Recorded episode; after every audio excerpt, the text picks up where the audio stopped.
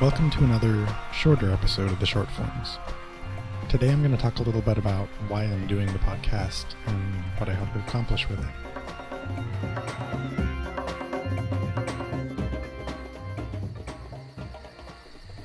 So, I'm making an episodic audio program about taking issues that I think are important or rarely discussed, or discussing social theories that I'd like to put forth, and trying to cram them into as few minutes as possible for people to digest, whether they're paying full attention or listening while doing some other activity.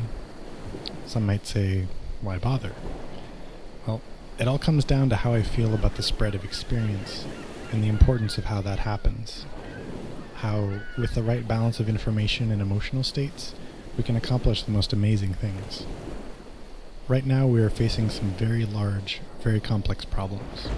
Problems that are rooted heavily in the past, and if not dealt with in new ways, threaten our personal immediate future, as well as the future of all living things on this tiny speck of a planet. Many of these problems may be old, but they've scaled up, made more potent with technology, population, and duration. So we need to overcome these problems, but how? I think we can work our way into solving these issues in progressive, organic ways that essentially come naturally to us. They just need a chance to flourish. As I see it, education, in the largest sense of the word, begets challenging the status quo in a positive way. A very large portion of resistance to abuses of power and solutions to previously unsolvable problems have originated in places of learning and research. I think this happens because a lot of time when you mix critical thinking with knowledge, you gain greater awareness.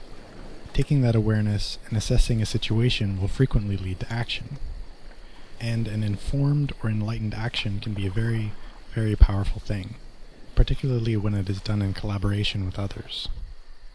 The more diverse the collaboration and the deeper the knowledge, the more holistically aware a person can be. And with that, the better they can make the world around them.